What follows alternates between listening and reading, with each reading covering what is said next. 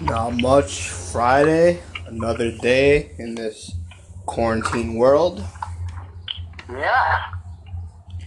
Another day. Um, Fridays, yeah, happy Friday. Um, right now, um, the MLB is going back and forth with their proposals with players. So at this point, wake me up when something official happens. And that official will probably be, I'll say, next Wednesday we'll get breaking news. Rob Manfred chooses We'll have a 48 game season at such and such prorated salary. At this point, that is what I think will happen. Um, today we'll have a Diamondbacks reporter for that for the Athletic, Mr. Zach Buchanan. Um, to, yesterday you inspired me with your list, so Okay. today mine consists of top five mascots, and I incorporated all major four. I uh I uh, found a list that bleach that that bleacher bleacher report did. It's the Daily Nick. Nick's top five list, even though he hasn't done it ever on this show. All right, so the top, so the top five. We're we're we're not gonna do that now. We're gonna do that after Zach. Right, I'll think about it. And, I'll, I'll, I'll uh, be thinking about it. All right. I also have a top 20 Diamondbacks all time that you two will be able to guess. Ooh, top twenty Diamondbacks. That's, Yeah, because the major the majority of people do top 10 and top top 10s, you know, it's it's it's not enough. And and I'll just say this. Number 1 through 3 half of it is right. But the number 2 is not who we all thought it would be and another person that's in the top 5 is someone that you wouldn't even think of to, to be in the top 5. Diamondbacks barely been in the league. Damn. Yeah, well, since since 2001, man. I mean, you know. But That's uh, crazy. you know, Zach Zach Buchanan seems like a very very interesting man. I uh first hit him up in March because he some someone liked a tweet or retweeted a tweet about his his sister's wedding because that was in the very start of the you know quarantine and whatnot and his his sister wedding did get rescheduled so that's good and uh she'll she'll have it she'll have it in January so That's awesome. Congratulations, man. That is fantastic We all we all like good stories here. So yeah, but next week my list will be top five MLB players of all time to never ring. I mean it's it's hard because I'll tell you that there's gonna be a lot of people that will be on that list and be like wow. But it, it, it's a really good list because it's a Well, lot of really I know for sure. I I I already know you're at least one person that's going to be on that list for, for a fact. You should know. You should know. And, and, and if you don't know if he's on this list, then then you then then if he's not on the list. Even I put him on the list. If he's not on the list, then there should be no list. I I agree. If if the person that I'm thinking of right now is not on your top five, you should never ever make a list again. I, all I will say, the person you're thinking of is definitely on the list. That's there's no question about. He should. He's he's he's probably he's probably in the top two. He is. He's he's he is in the top two. Now, what order will be, we'll find out next week. But he's definitely in the top two, and there's no debate about that. But we'll table that for another day. That's right. Now we're about to have Mr. Zach Buchanan. We are here with Mr. Zach Buchanan. How have you guys been doing with the whole coronavirus? Uh, we've just been very bored. Uh, we had a baby about a month ago, so we'd be kind of stuck at home anyway. Um, but it's just too hot here to go outside and do anything, and it's uh, too dangerous to go inside anywhere else, like a restaurant or a movie theater. So we spend a lot of time at home.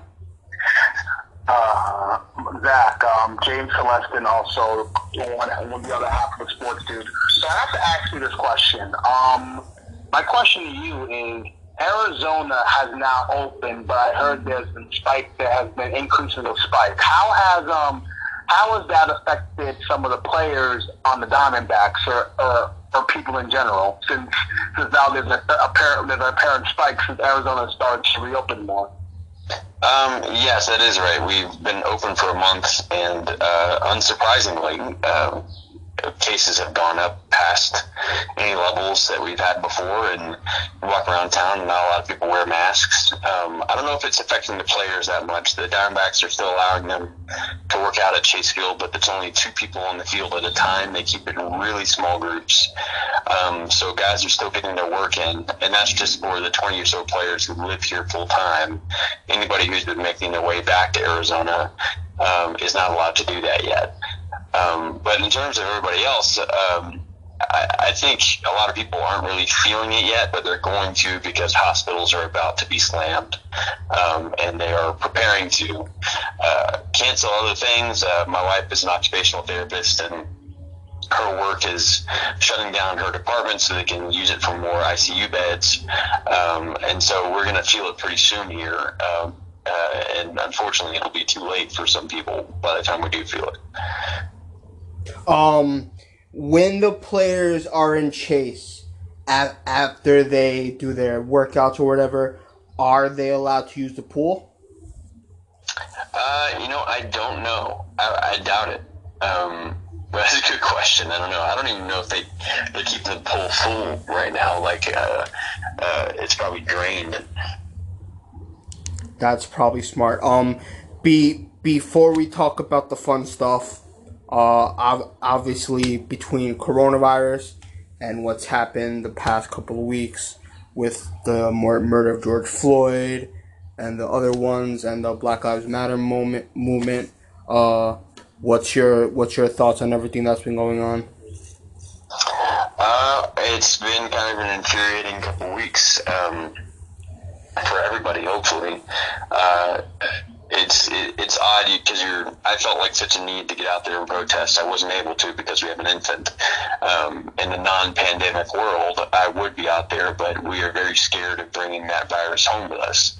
Um, and uh, to see so many people risking that anyway for uh, an obviously good cause, um, and kind of seeing the world kind of suddenly click and, and, get what Black Lives Matter means more than it ever has before. It's been good to see, but it's also been dismaying to see uh, how many of these protests against police brutality devolve into more police brutality.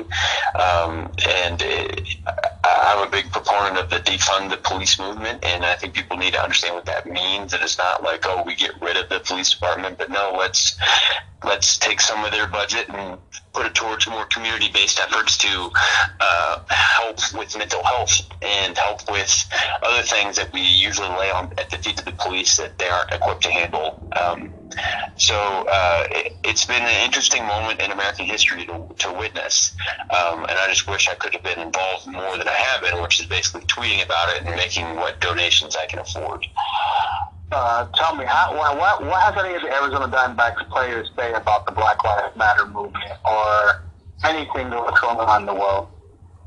Um, you know, most of their players are pretty reserved. Uh, plenty of guys posted on uh, social media. You know, they had the whole Blackout Tuesday thing where everybody put their um, Instagram photos right. just to a kind of a black square. I, I, I mean, I think universally they they all did that, uh, and it's they've been, been seeing more people say Black Lives Matter than you used to see four years ago when Colin Kaepernick was kneeling.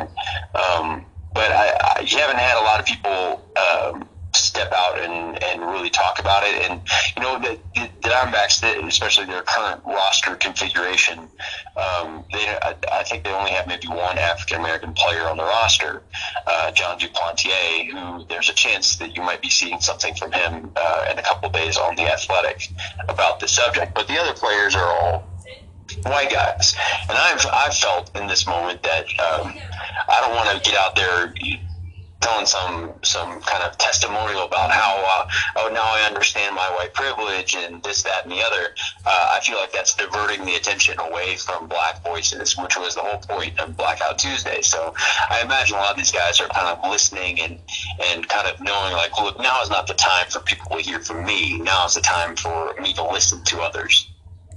That's that's just what I've been doing, you know, because because obviously me and you where we're not black. My my co-host is black, so it's just about listening, understanding, and we we we can sympathize, but we just kind of have to take the back seat and let them say how they feel. Let them tell us their experiences. You know, so that's that's just the best possible way I think that we could help. You know, if if you don't know this offhand matter. Yeah, I think that's right. I, I think there's now we still have a duty, I think, to call out racism where we see it and prejudice and privilege where we see it. But I don't think anybody right now needs every white person's individual story of overcoming their privilege because that's not what this is about.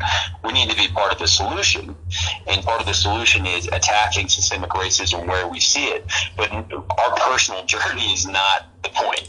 Um, so. Uh, we, it's a we have to learn how to walk that balance of, of listening to the black friends in our lives and what they say and then when we use our voice, we are using it um, to amplify their stories and their cause, and not kind of have our personal reckoning. Uh, have, have any of the owners actually said something as far as the Black Lives Matter and anything that they're going to do to help with not only just protesting, but help bring about change so that not only these killers, but black people can be treated as equals? Um, I don't know if any owners have said anything personally. Every team has put out a statement of some sort, some um, more specific than others, uh, and I believe a lot of a lot of the teams, maybe even all of them, have announced donations to um, Black Lives Matter or similar organizations um, to assist them financially. Um, and I think all, they've all made the commitment. Diversity in front offices especially in baseball, has been always been a kind of a, a an important topic because uh, this this game has over the years. Uh, gotten less and less participation from black players. Um, it's been an issue that the league has actually worked pretty hard to correct and sponsoring kind of baseball programs in inner city across the country to get more black kids playing baseball. But you still look around most major league front offices, and it's just a bunch of white dudes. It's just white dude after white dude after white dude. So, um, there, I think the league has a ways to go, and I think all these uh, owners and and GMs and, and some of them like Theo Epstein have talked about this really openly, that how they can do a better job, not only putting their money where their mouth is, but in their hiring practices and and uh, fostering. Uh, uh, a sense of inclusion in their front offices so it's not so uh, homogenous there where it's just nothing but white guys. Um, you still only have two black GMs in the entire sport, Kenny Williams and Michael Hill. Um, and the kind of the ranks underneath them are far less diverse than even that. So I think that's uh, one place that baseball really needs to take a step forward in making sure that, you know, to get an internship with a major league team, you don't have to be some white guy from Harvard. You can go unpaid for a year or something just because your parents are rich. You need to uh, have a program that pushes more or allows more uh, black and brown people into the game. Um, another question that I had before Nick jumps in, um, and and then, uh, then we'll get into the fun stuff. Um, the simple fact that um, it's it's more like you said, um, more black people to be involved, or by being involved. I kind of just want to feel like if, if, they, if you're going to change your hiring practices, and and me and Nick talked about the Rooney Rule. I don't want it to be based on because he's black, he has to get the job. I kind of want him, I kind of want black people that if they it's more merit and they put more emphasis on people that earn it and the people that are qualified. Now I get we need more diversity, but I just don't. I just don't want it to feel like it's a handout. You know, I want to feel like if you're going to change your hiring practice, you're doing this for the right reasons. Let's say that. Uh, well, I think that those two aren't necessarily mutually exclusive. Um, just because, like with the Rooney Rule, which I, I don't think anybody would say has been a success, um, just because uh, it, it, teams have treated it more like just a box to check on where to hire the guy they wanted to hire anyway. Um, but you can hire someone, um, maybe not because they are black or because they are Hispanic, um, but you can take that as a data point that maybe they have over other candidates, and they can also still be qualified. Um, I mean, look, if you're going to talk about NFL coaches, how many of these guys get hired and immediately fall on their asses? That just the, exposed should just be like really bad at the job. Um, I think that should disabuse us of the notion that um, you know, they, these guys are really among the elite, and they were really the only one person right for this job. I think if we opened up this to to more people, you would see that more people actually have a chance to be good at it, or have a chance to be at least as bad as the guys who actually get hired. Um, now, the flip side of this is you have some situations like if, if we were to uh, just as an example, to talk not about race right now, but about gender. Uh, there's no reason that a woman could not be a GM in Major League Baseball. It doesn't. So many GMs now never played the game. Uh, it does not require having played baseball to be a good GM. Um, but when you talk about hiring a female GM, uh, the candidates are few and far between who have the, the, the credentials to be able to, to jump into this job.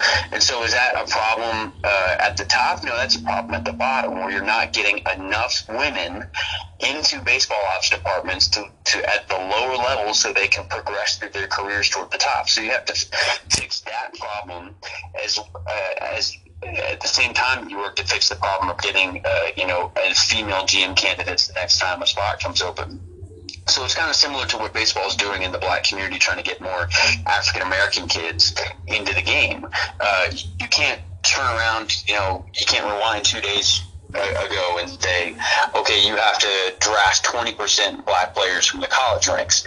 Um, because that, that that skews the field a little too much. But what you can do, and what baseball is doing, is like, okay, we need to get those black kids playing little league. We need to get them playing high school baseball instead of all these other sports that they might be kind of driven to instead. And when we get more black kids at the lower levels playing, they're going to be more black kids going in the draft. They're going to be more black kids going to college, and eventually it's going to make its way up to the majors. But that's. Is, hold, on, hold, hold that thought. Um, I, I, I want to comment on that particular part. I think the problem being, I'm sorry to cut you off, Mitch. The problem being with that one is when you look at the other sports, in basketball and football, it's an easier access for African Americans who live in different different franchises that they can make, they can earn something quickly. In baseball, you have to go to the rankings. You got to go to high A ball, A ball, and double A ball. You got to go all up, and then and then you have your service time and it's, it's harder for it, it, it's also uh, how are you going to tackle that issue because it's harder for for, for minorities to to get involved in baseball when you look at basketball and football, it's easier to make a living. Like look at Kyler Murray. He could have played baseball, but he chose football. So that's another issue. How can baseball attack that? That, that is a good question. So I think there are two things you can do here. So compared to uh, uh, for, for a lot of, of, of people in lower income brackets, um, getting an athletic scholarship to college is like a game changer. Um, now, this could all change if we pay college players like they should be paid, and it doesn't become kind of this kind of gateway that you have to. This is your only way to get a college education. Um, but basketball and football, those are full scholarships. In baseball, almost nobody gets a full scholarship. You don't even have enough scholarships to go around for the entire team. If we could change that, and it's a little difficult because baseball is not the moneymaker that the other two are for the NCAA, then that's an easier route to get into college and get your education, where you're not having to figure out how to pay for it otherwise. Um, now, your your question of uh, kind of making money for Kyler Murray, maybe it made sense because he was the number one overall pick. But the Diamondbacks have another former uh, football player Archie Bradley, who went seventh overall, uh, and he chose to go to baseball instead of playing football at Oklahoma because he got like a six million dollar bonus. Um, the reality is, even with the draft system, uh, a guy that goes in the fifth round, who might be the 200th player taken, uh, is going to get a bonus of like $300,000. Uh, and that's pretty significant money. Whereas if you're going to say go to college to play basketball, your odds of making the NBA are pretty slim. In a normal year, there are 40 rounds of the Major League Baseball draft. Every guy that gets taken in the top 10 rounds is going to get at least $100,000 to sign. Um, so I, I don't think it's necessarily true that it's, it's a harder way to make money. Certainly once you're in the game, it is a harder way. The minor leaguers get paid abysmally, and it's only until you make your way onto the 40 man roster that you actually start making respectable money. And even then, as you pointed out, service time, it takes a while to actually, you know, make your first million or something. Um, but actually, as an entry level sport, there's more money up front if you can be good at baseball um, than there is in the other sports.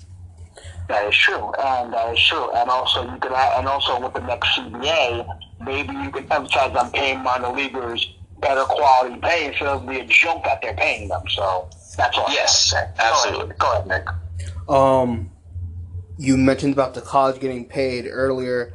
Florida Governor Ron DeSantis signed a bill Friday afternoon that will allow college athletes in the state to make money from the endorsement starting next summer. So that's probably big. Um, but obviously we just had the Major League Baseball draft, right? So uh-huh. for for the first pick of the draft, which was Spencer Torkelson, right? How much do you know? Do you know what his signing bonus is to, to sign with to sign with the Tigers? Uh, I I don't know exactly. I know for the top overall pick, the number goes up slightly every year. I I think it's somewhere like around seven million dollars. Wow which is actually pretty good. Um, quickly before we get into any news, it's just um, the National Football League, Roger Goodell, and a league-wide memo obtained by CNN announced Friday the NFL will close their league offices, making a league holiday on June 9th for Juneteenth, a day in which um, commemorates the end of the day of slavery. June 19th, so, not June 9th. No, I said June 9th. They call it June 19th. I'm sorry, you didn't hear. June 19th. So. Yep. Um. So, right, the biggest voice in the Diamondbacks Lock clubhouse is the newest voice, and that's Madison Bumgarner. In a season which, going by today's proposal, Manfred will probably have to force the hands and make it 48 games somewhere next week, which means we could see baseball by the 14th of July, which would be good. What kind of chances? And now it lessens Bumgarner start right instead of 32 starts, he's probably only going to pitch 11. So, what kind of chances do you have, and and how big of a leadership role will he play? I think he'll have a big leadership role, but from my limited interactions with him in spring before everything shut down, I don't think he is a super vocal guy. Um, he, if anything, he comes across as a little shy. Um, I, I do think he's very friendly with his teammates and he's very open to talking with them, but I don't think he's like the dominant personality in the room. Now, when he's on the mound, he certainly has plenty of personality and is not shy about kind of uh, chirping somebody who thinks it's disrespecting him or whatever. Um, but I, I don't think that he's kind of the guy that comes in and commands the clubhouse. Um, I, I do think that he will be a leader for that staff. He is the most seasoned pitcher on the staff by far. He kind of steps into the Zack Greinke role.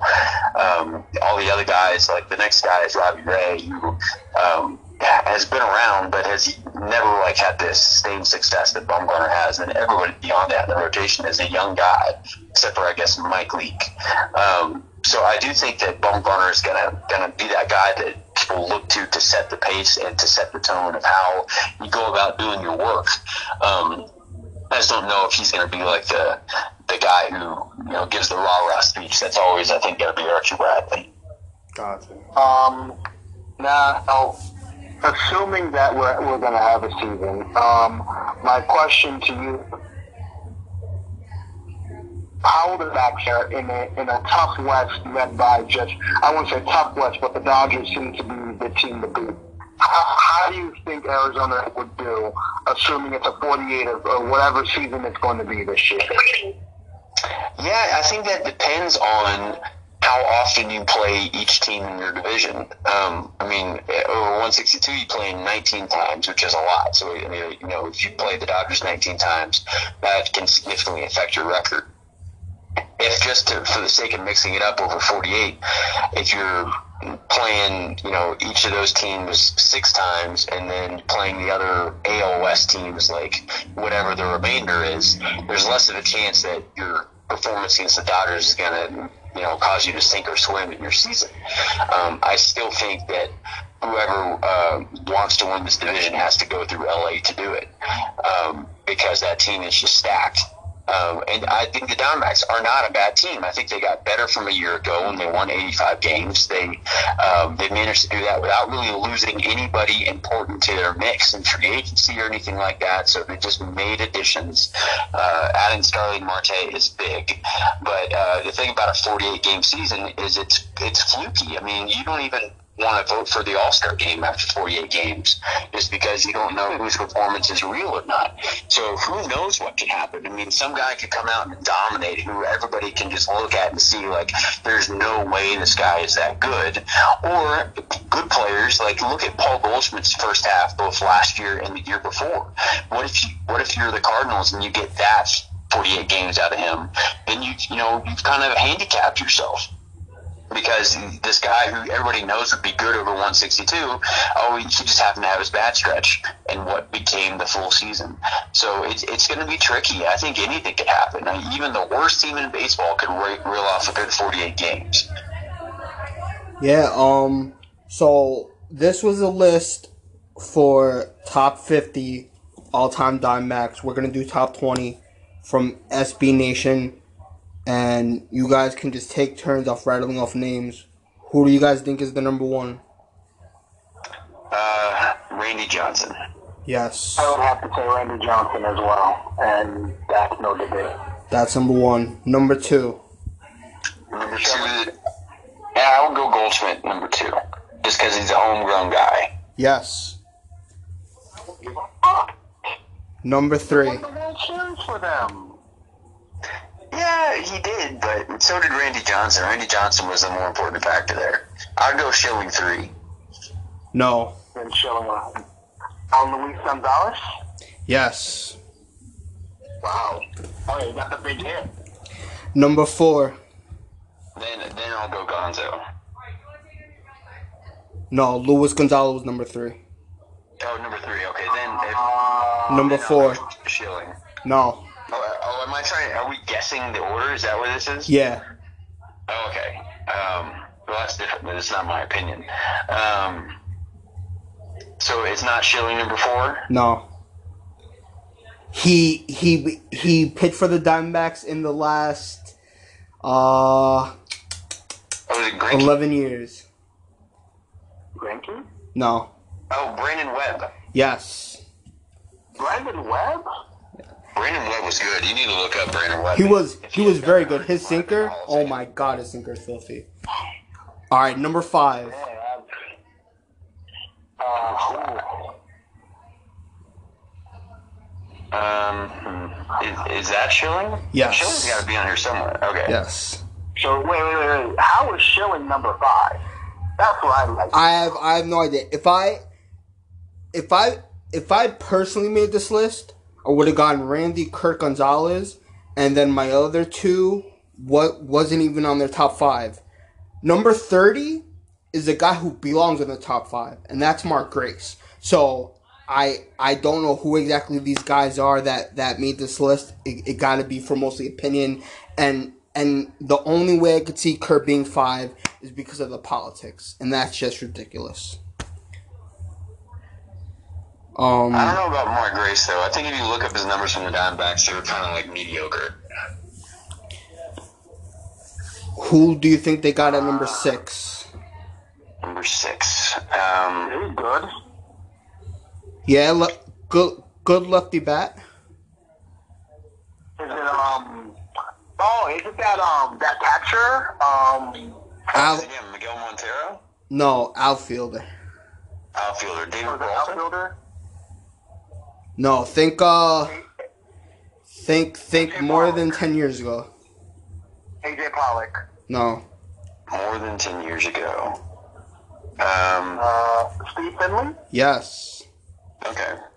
I remember Steve Finley. He was, he was good. All right, number 7, I'm pretty sure is still active. Uh, Justin Upton. Yes. Yeah, underrated player. Num- Very underrated. number 8.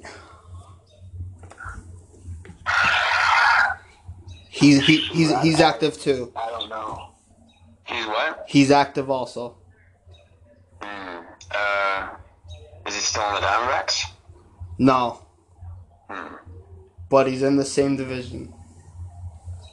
Ooh. Okay. Uh, not AJ Pollock, is it? Yes, AJ, AJ, AJ Pollock. All right, number 9. Pitcher. Dan Haren. Yes. Ooh, good call. He was good. He was good. He was good. Number 10. Ah, Pitcher. Patrick Corbin. pitch. No. Hmm. Uh, Batista. No. A lot a lot a lot of people saw him get traded after a start. Oh, Greinke. Yes. Great. Oh, okay. Not bad. Number 11. He's an infielder. Stephen Drew. No. Mhm. Uh, Matt Williams. Yes. Matt, I, how was Matt Williams, by the way? Very good bat. Oh. Number 12. Uh, I can't give you a clue or it's going to give it away. uh, Sorry, what, what was the hint? No, I I can't give you a clue. It's going to give it away. Okay. Um, is it Peralta? Let's just say it's a pitcher. Um, hmm. Robbie Ray? No. No, it's got to be Corbin over Ray. Reliever. Reliever. Um, Archie Bradley. Not not not active. Brad Ziegler. No. Byung Hyun Kim. Yes. Okay. Oh, was, was that the guy that blew it against the Yankees three straight times? Yep. That BK. Kim. All right. No. Number Don't matter. Y'all still won thirteen. World Series, so it don't matter. Number uh, thirteen was was just on R two C two. What is R2C2? It is a podcast that CC Sabathia and Ryan Ruocco do. Um, Archie Bradley was on it last month. Okay. Yeah. Ryan Ruocco does WNBA, and uh, he's kind of Michael Kay's uh, number two.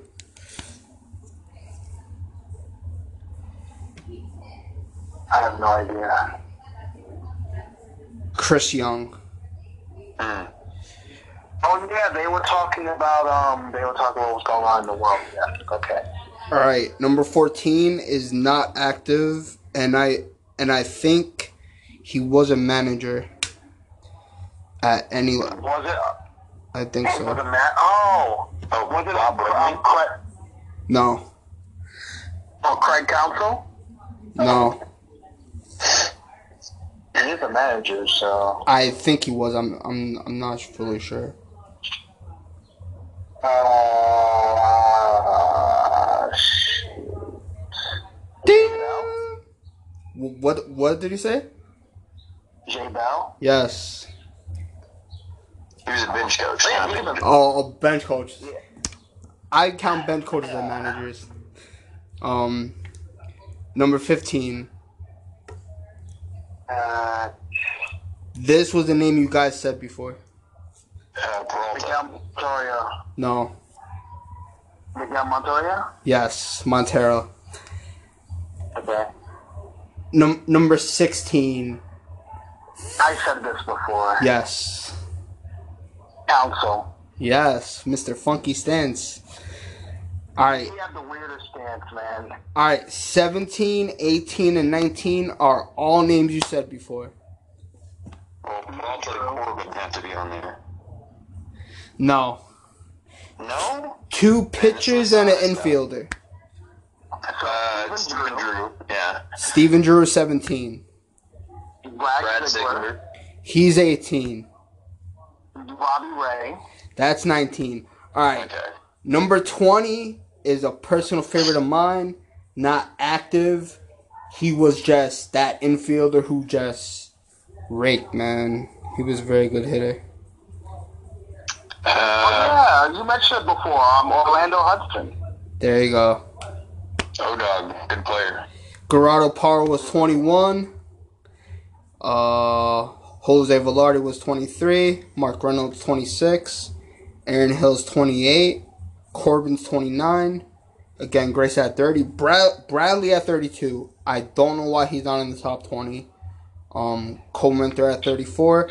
Chad Tracy and 36. And Ender Ciarte is 37. And they don't show one through the rest through 50.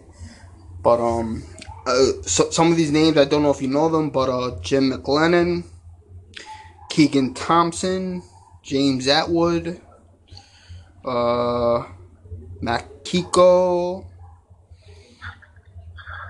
and uh, Sean Testerman. So Yeah, I know those. it's the AZ It's Snake Pit. It's criminal. uh, again, again for the for the top three to not be Johnson, Schilling, and Luis Gonzalez, I already think that list is whack. But but like like Zach said, Brandon Webb Sinker, I I think was probably better than Ben Sheets' curveball. Ben Sheets' curveball was nasty, though. It was it was disgusting. Of course, Team USA in two thousand, man, got got got the gold medal. Yeah, like you couldn't hit it. You knew it was coming, but you just couldn't hit it. You think you're gonna hit a home run, but it just drops. Uh, um, Zach. Um, let me let me ask you this: um, who is who is the most important player on the Diamondbacks going forward? Ketel Marte. Easily. Oh, oh, absolutely, he's a fantastic player.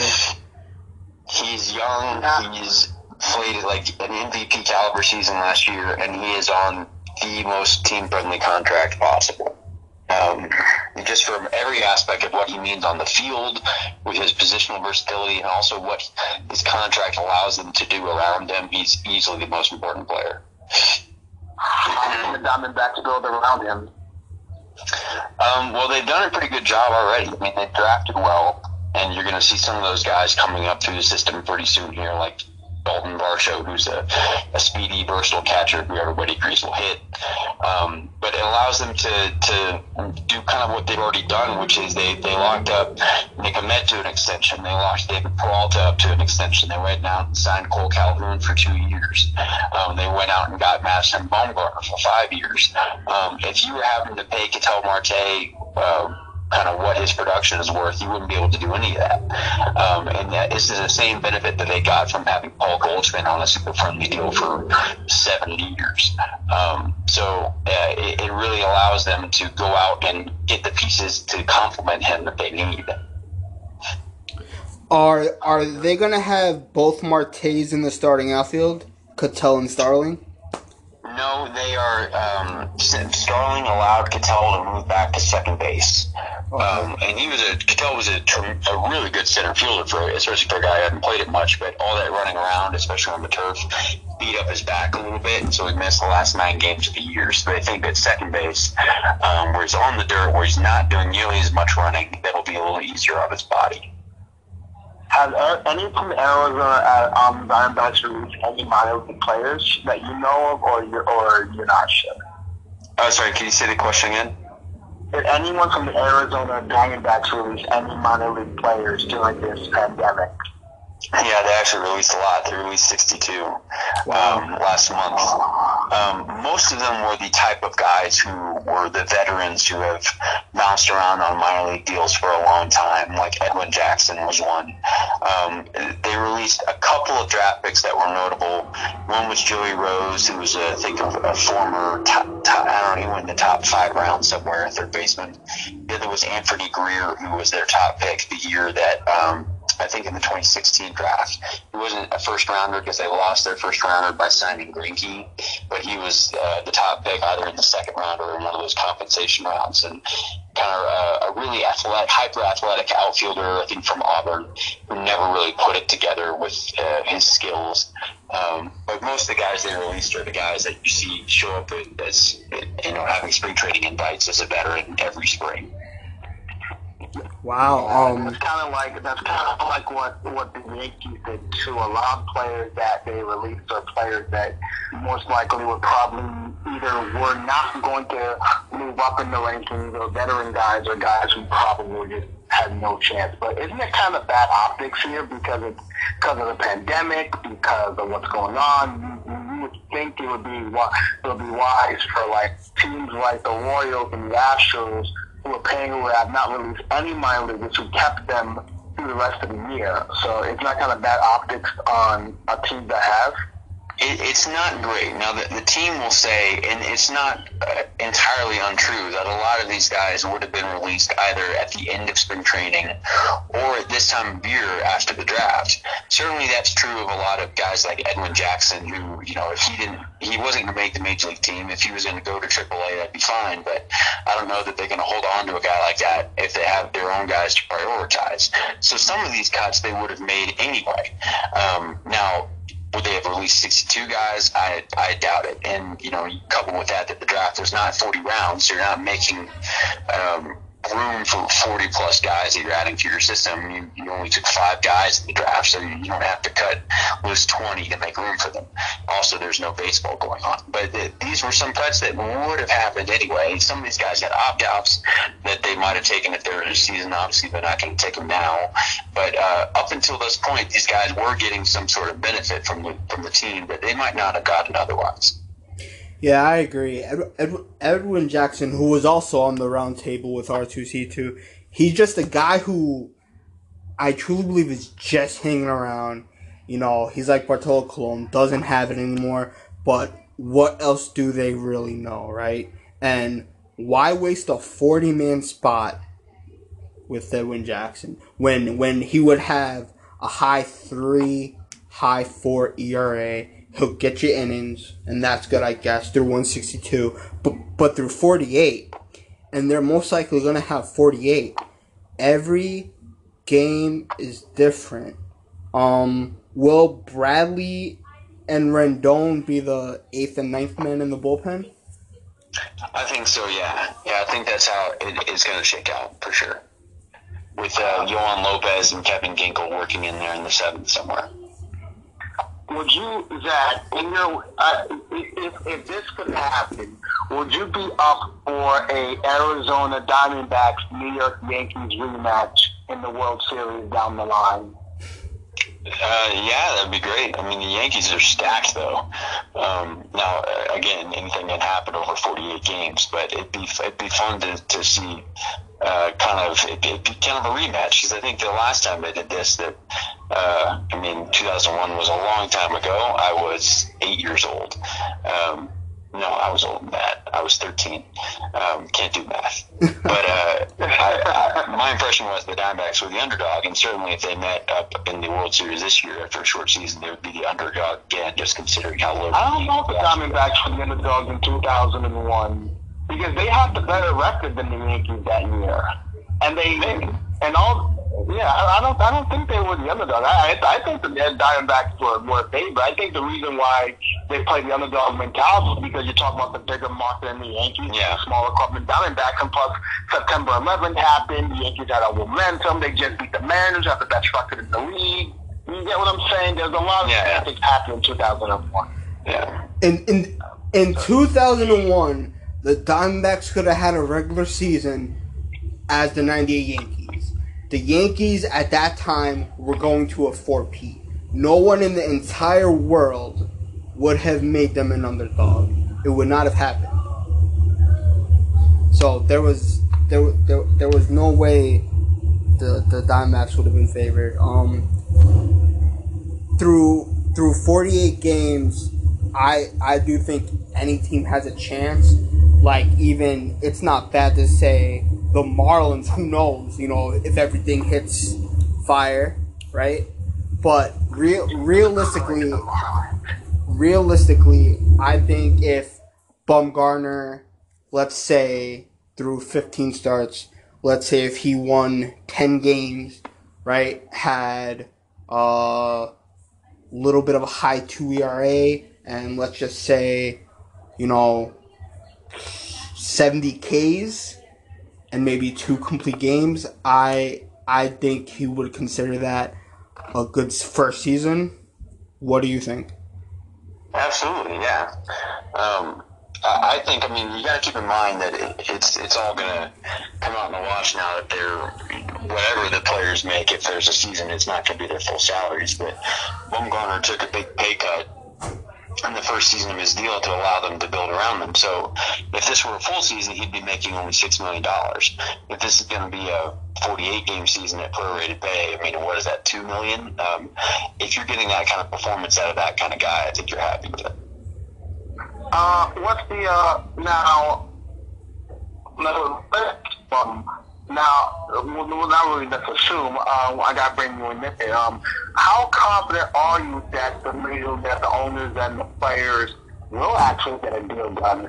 Because it seems like you have um, the owners that kind of want to want to lower the games. You want the players to up the games, but it's really more. It's I don't think games is the more important one. It's more about pay. So how can the players and the owners come to a compromise on play on, on pay? Because the players they're stuck on full rate on prorated salary. Yeah, I don't think the players are going to come off that. No, I, I think we're going to have baseball regardless because the, the commissioner can just set a season of however length he wants at prorated pay, and he doesn't need the players to, to give him the okay to do that, which is why that 48 game, 52 game number is hanging out there.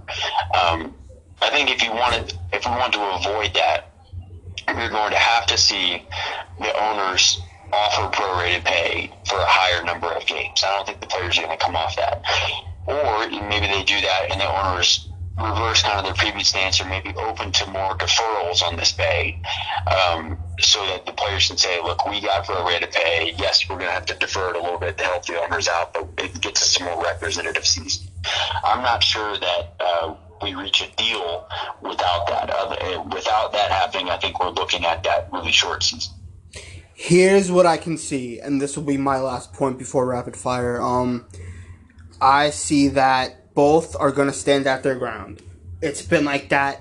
It's been back and forth. It's been deny, deny, deny, deny, deny. So I I don't see why it would change now.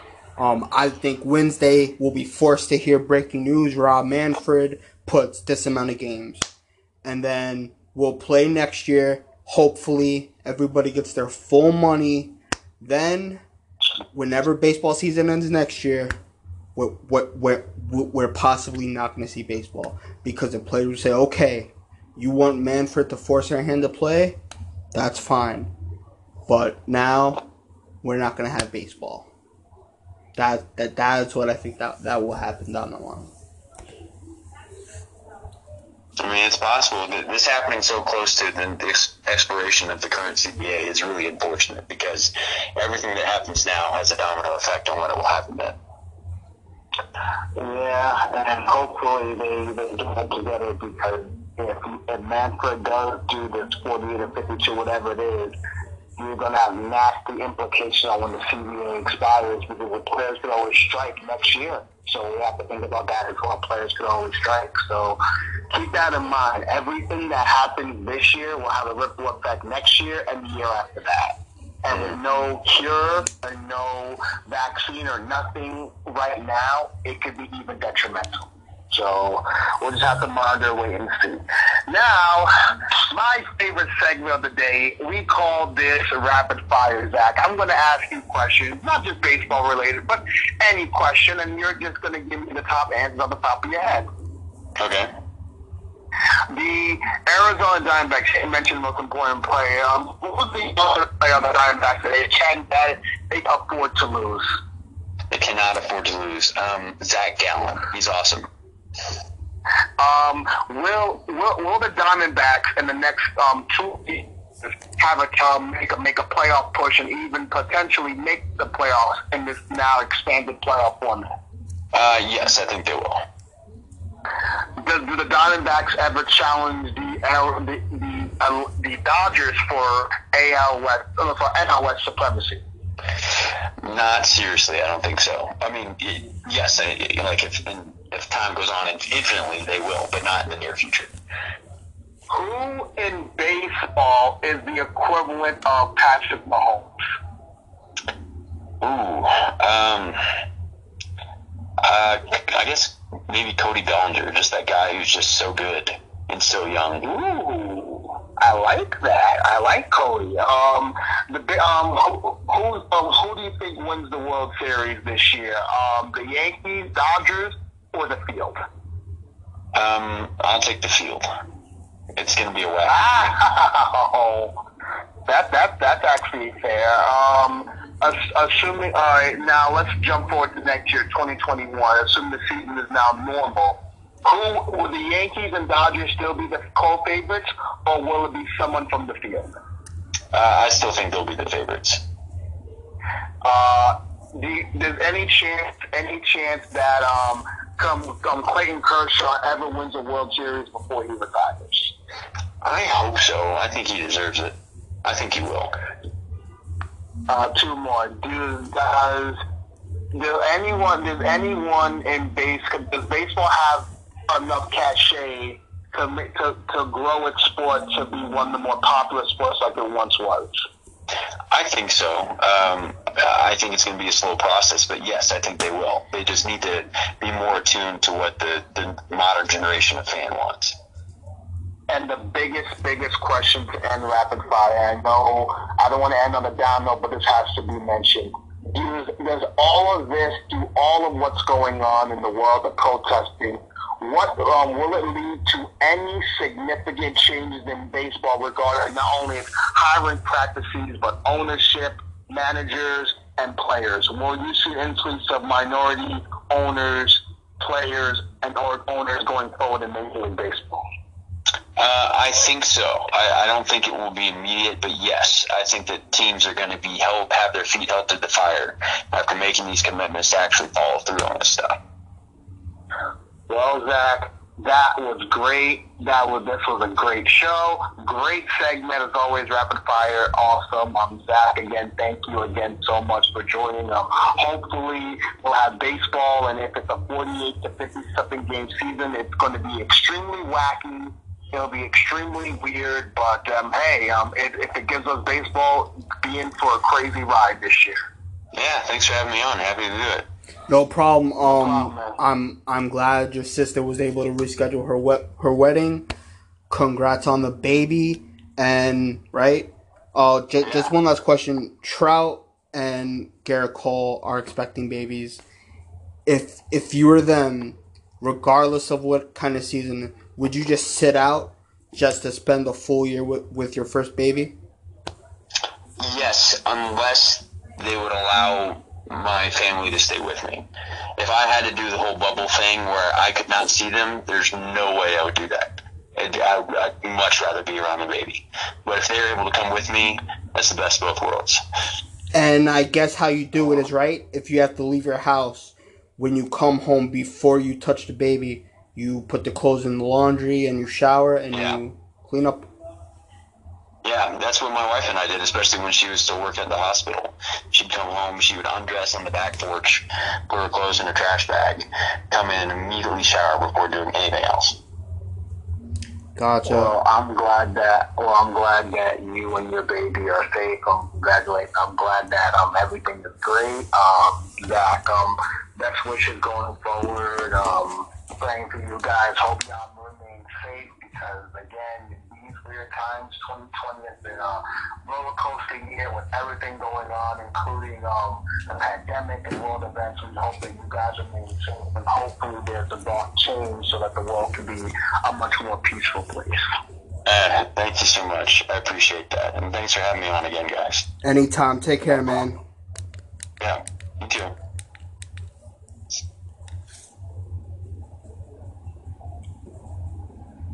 Well, guys, that was Zach Buchanan. Fantastic.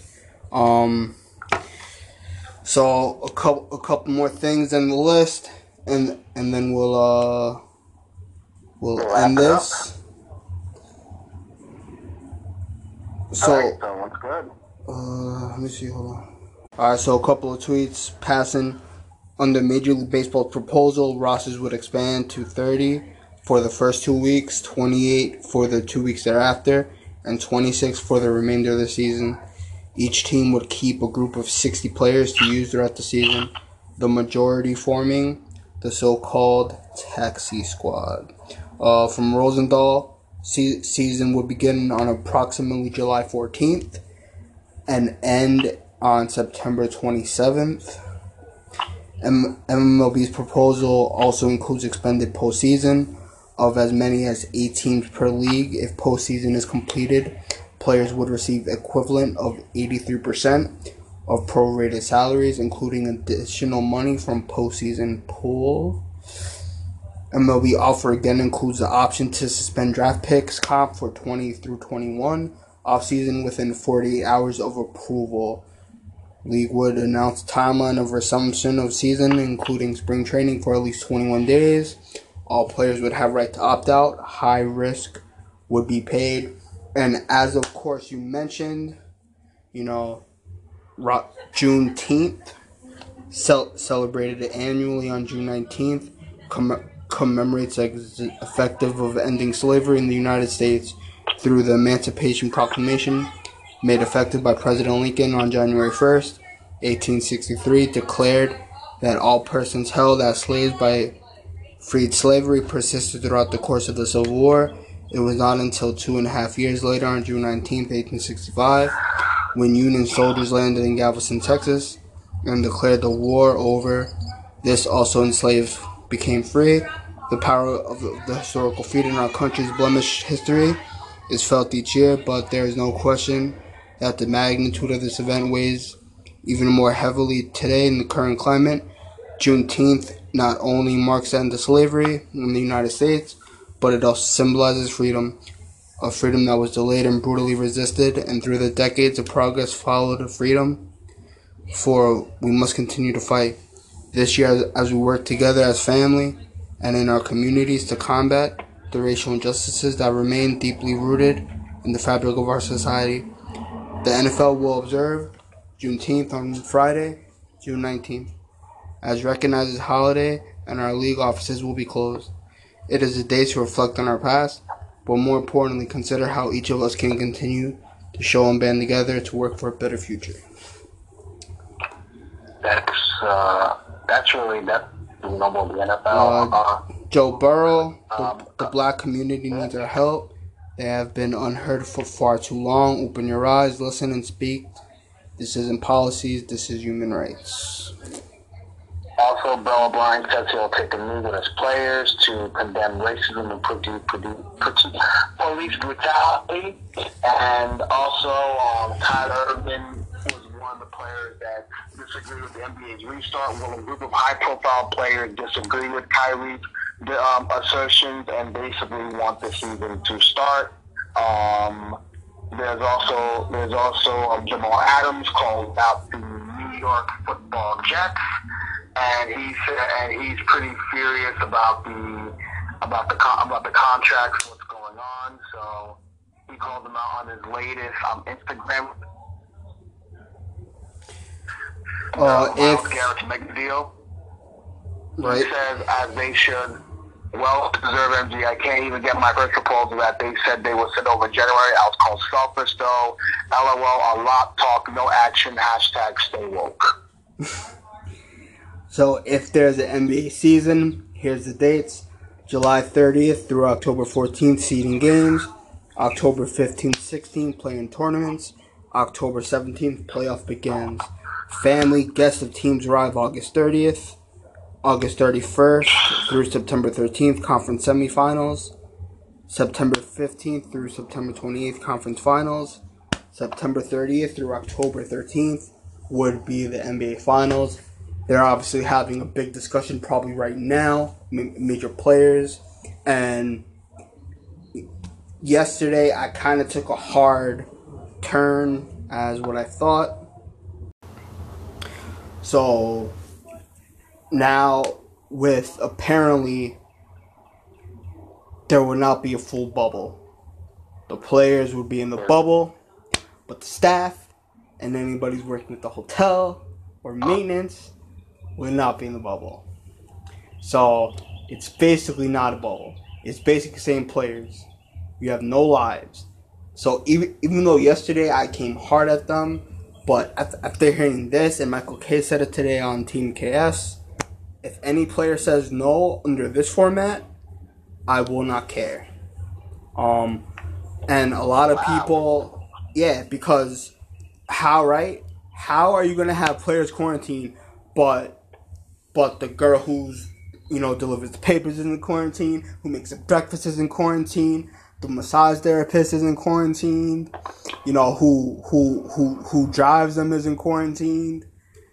So I can't get mad at any players, but what I can get be mad about them is is the ones who are quote unquote out of shape.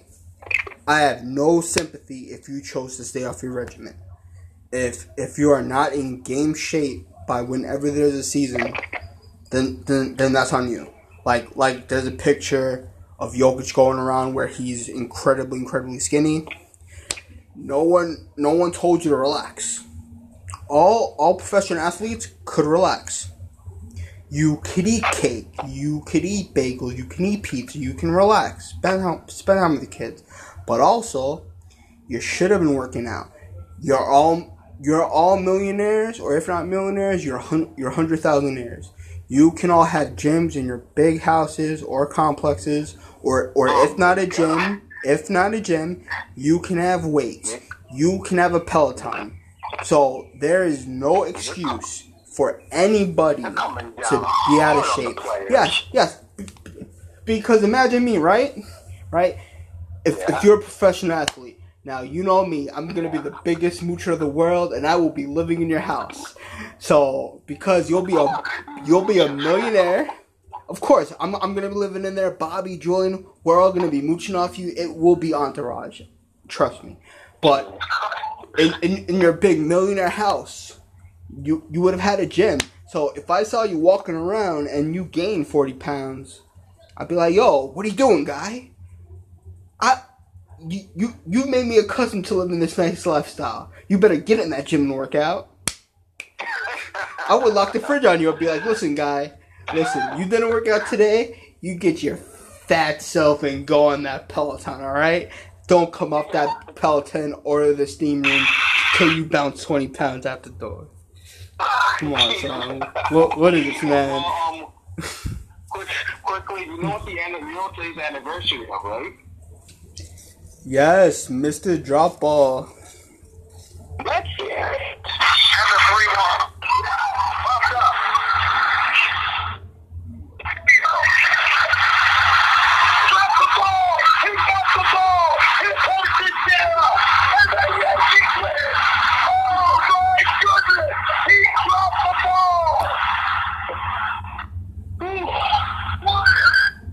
And in case no one knows what that is, Met Subway Series 2009.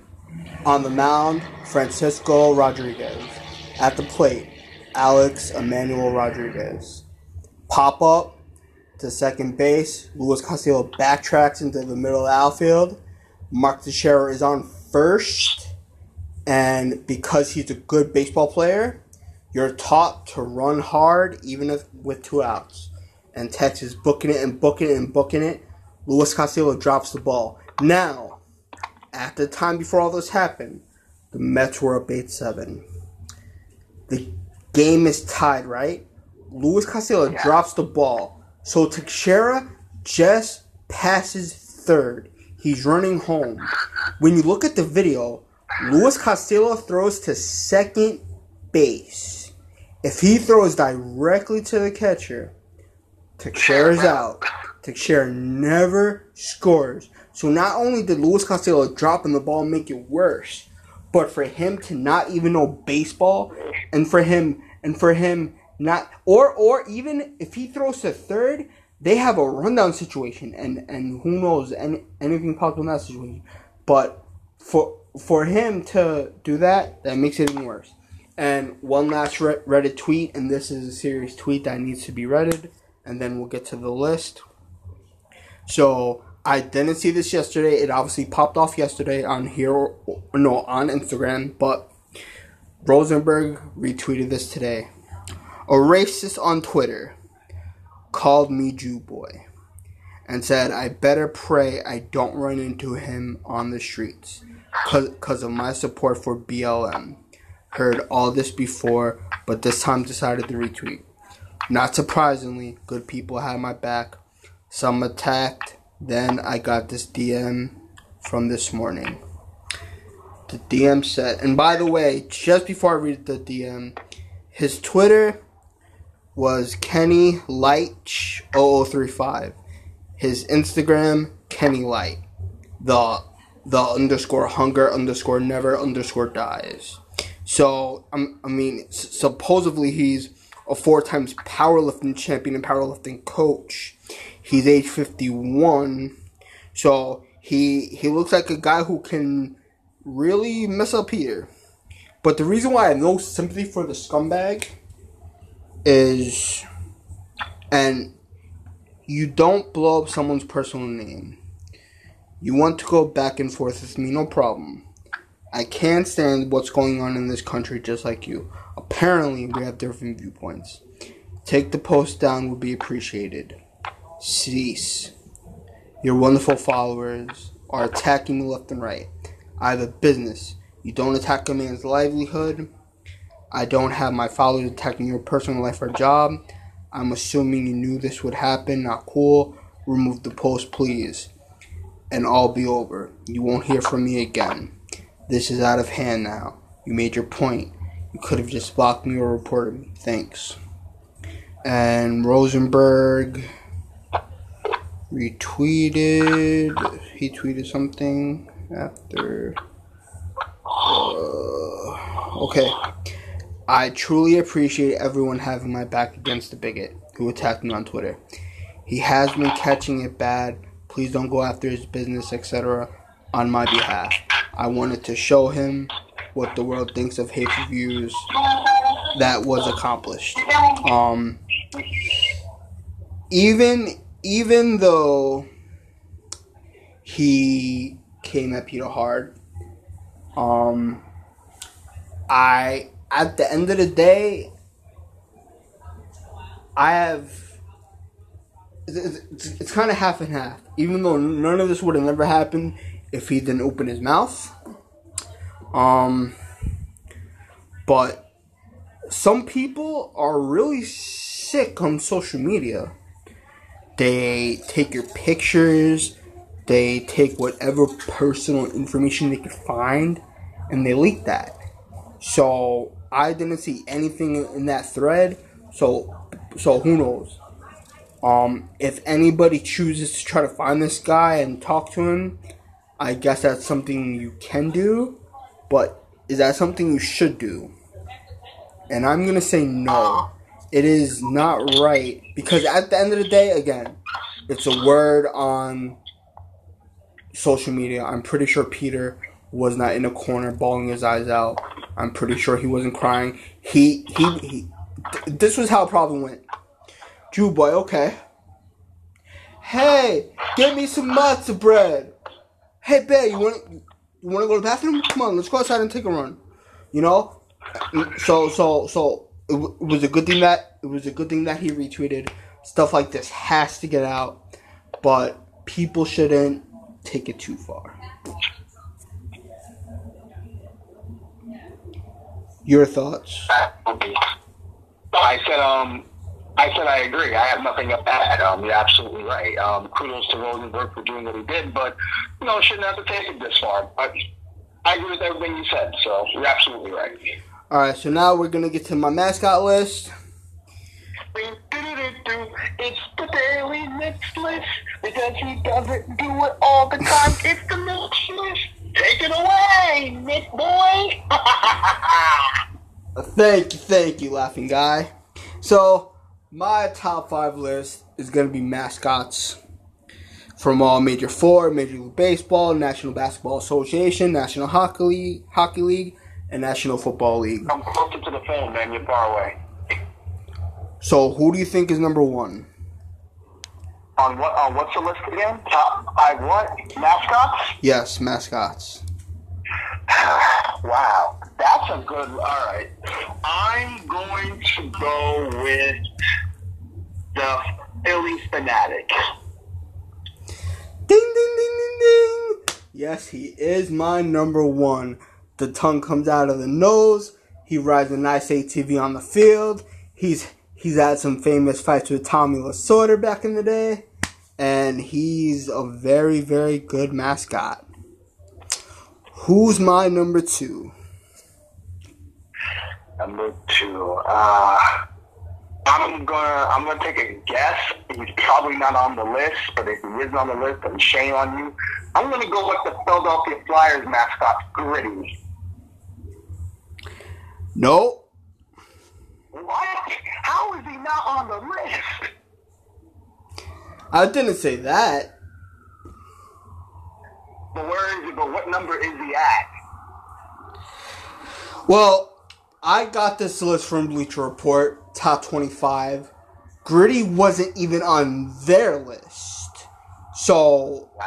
I got I got Gritty at number 5. Um I I I I personally think he's funny. And uh so that's why I got him on. I was trying to go in order, but now you got to guess 2, 3 and 4. Okay, damn. Okay, this is tough. Okay. Um, is the second one um, Major League Baseball, or do I gotta think more football? You got one football. No, you got two football and one basketball. Basketball. The basketball one, I don't, I, I don't think you're gonna get. 25. All right. I'm gonna guess the. Um, I'm gonna guess the football mascot. Um, not the Patriot one. Um, no, the Jets don't have a mascot. I'm going through all the teams that have um, mascots. Uh, I'm gonna guess. I'm gonna. I, will just guess the Patriot mascot. Nope, I didn't even think of it. Listen, um, okay, um, hold on. Okay, uh, One uses a prop, and one is just full of energy. One is ex- exciting. exciting. Yeah, I think so. Oh, oh, that's, um, uh, okay, football. Uh, the Jackson, the Jacksonville Jaguar mascot. Yes, Jaxson de Ville at number two. Yes. All right. Uh, now I got three, four. Uh, I don't. right. I I don't think you're gonna get these. I'm, I'm just gonna take a guess anyway. Um, where would you put um, the Raptors mascot? Did he make your list? It was a thought, you know, oh but my god! it, w- it was a thought, but he didn't make it. I mean, I you know, c- cool thing a, a Raptor, you know, but it just it just wasn't worthy. When when when you hear hear the two names, you're gonna understand why. Okay, how, how about the Soldiers from from, um, from Milwaukee? Nope. Uh, really? They're they're entertaining. Sorry. Okay. Um. How, how about um. Uh. How, how, about, how about the one with the, the Nationals? They're, they're also entertaining. You know what? The Nationals are entertaining, but uh, neither is in the NFL or NBA.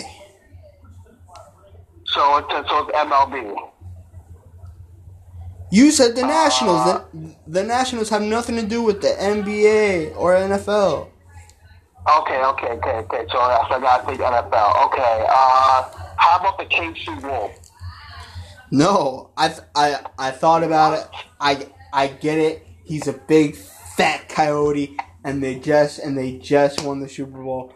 But other than these past two seasons, he wasn't really mentioned a lot.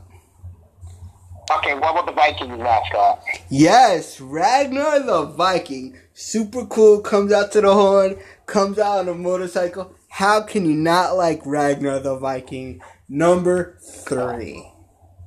And number four is NBA. That's how it works. Okay. Um. Oh, oh, oh!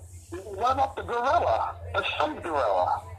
No, I I thought about it. Who doesn't like a nice, strong dancing gorilla? I mean, he he he does use a trampoline out there in Phoenix, but it, it just it just didn't excite me. This one this one excited me, and I, I I gotta be honest. It was it was either this one or Mr. Met, but but because I wanted to try to in- incorporate all major four, and I already had the Phanatic and I had two two NFL it kind of forced my hand. So all Met fans, sorry, Mr. Met didn't get on there. He was in the original top five of Bleacher Report, but this one is just pretty iconic, man. Iconic. Iconic, Oh. Basketball. Iconic. iconic. Ah. I, I still can't believe we don't have the gorilla. Oh, easy.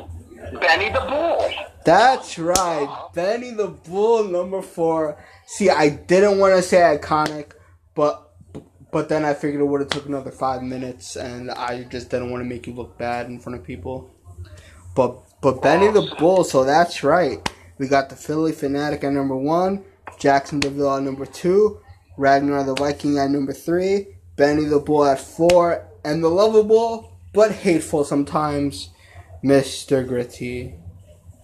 And uh, That's, that's actually a, that's that's my list. list, actually. That was a pretty fun list. You know me, I I I'm gonna do these when when I just feel it. You know, I'm I'm not gonna do a weekly like James. I'm not I'm not much of a list guy, gonna be weekly. but I didn't say it was going to be weekly. This, this, this, this is once a week. My list is a week. It's not going to be. It's not going to be every day. that's that's what I said. I said weekly, you clown. Yeah. But yeah, true. Fair enough. Fair enough. But your so your list is going to be like in the moment. Gotcha. Yeah, I. I just gotta feel the topic. I I gotta have a love for the topic. Um, you know, pro- ev- ev- one eventually, eventually, there will be a movie list because I because I've I've been watching movies off of YouTube lately. So uh, my next my next one is probably gonna be anger management. I haven't seen that in a while. Um, my next list after baseball, you're going to love this one. If it's non-sports related, it's going to be top five sitcoms of the top five shows of the '90s. You're going to love this one. And I'm a big TV guy, so I I love some '90s sitcoms. Yeah, so you'll so it's of '90s sitcom. So just for clarification, cartoons do not make the list because that's a separate list for a separate day. This is strictly sitcom shows of the 1990s, and you have a lot to choose from. You got a lot of sitcoms in the 90s you can choose from. That's right. And guys, most importantly, something that cannot be forgotten this Sunday, 9 p.m. This I I truly think won't outrate The Last Dance, but it has big sentimental value for me. Long Gone Summer, the 98 home run race from Mark McGwire and Sammy Sosa. Obviously, Sammy Sosa doesn't look how he did in 98. Um, they're they're gonna show his new white self, but I think it's gonna be a fantastic doc. Um, if you guys still haven't seen it from a couple of weeks ago, watch Imperfect with Roy Halladay. That was a great doc. Be Water last Sunday, even though not my thing, I found those two hours pretty pretty impressive. Um, for this one, they gotta talk to Bob Costas. I hope they get Sammy and Mark in, in the same room. You know, you know that they they gotta do all that. They I would have I would have to think they talked to someone from the Maris family. You know, I she. Um, Miss Maris had had had a couple of sons and a daughter, so I would have to think I would have to think they let Mark rehold that bat. Um, if you watch sixty one, it started like that and then it ended like that. So I would think they let him hold the bat hopefully, and this is gonna be one of those E sixties that it just hits home for me. So this is gonna be one where I'm gonna make sure my phone is at zero percent before this, so it charges. It's just gonna be like the last dance. I'm not gonna be on Twitter throughout it. I'm gonna watch the whole thing from first to start because sometimes people like to tweet these things, and, and, and I guess that's cool. But sometimes you really just have to enjoy it. Just shut off the phone, pay attention to detail, and just relive something that the majority on Twitter didn't even see to be to begin with. So all more reason you should shut off your phone. But me, I I loved watching every moment, even even even, even though I was a young man back then. But I loved Yeah, watching that were- '98 nine. season. You and I. Thank you, thank you for the quick math. But uh, it's it's it's gonna be fun living it. So again, long gone, long gone summer, and uh, you'll like I it. can't wait. Um, last um, last quick thing, I'm gonna call out one person real quick. Um, and this is and this is and I hate to do this, but Mike Scudero, I'm gonna have to call you out. And I say Whoa. this. Whoa! said, let, hear me out. He said, he told me, if baseball, if there's no baseball this year, he will never, he will not go to any games and he will stop watching baseball. I gotta call you on that, my friend. You're my brother. I love you to death. But when you on your Instagram live said that you will be done with baseball, I do not believe you. Baseball is your passion. It's the reason why you have Yap and Yankees in the first place. You're not giving up on baseball. I know Manfred is terrible. I know the owners are awful. Don't give up on baseball. Baseball is your passion. We will still be in baseball, man. I love you to death, brother. Don't give up on baseball. I know Manfred is terrible. I know he's hurting you. I know baseball's in your blood. Don't give up on baseball, man. Baseball can still be saved. So he said if there's no baseball at all this season. Yep. Well, he's I I truly think he's talking out of himself because he knows there's going to be baseball this year. Um, one obviously because Manfred can force it, but let let's just say he couldn't force it. Let's just say all players chose that there would be no baseball this year, right? That would suck going a full year without baseball. But I agree with you. I don't I I think Mike is full of it and I don't think he would stop. And another reason why owners are acting like this because we're all fake. None of us will stop watching. None of us will stop buying the merch. None of us will stop going to games. Like Michael Kay says on Team TMCast, you want a fan union? You know, you know what your union is? Stop buying tickets. Stop buying merch. Stop going to the games. But none of that will ever happen. Just like the NFL will still be king. Kaepernick is never going to play another down. The NFL will still stay up.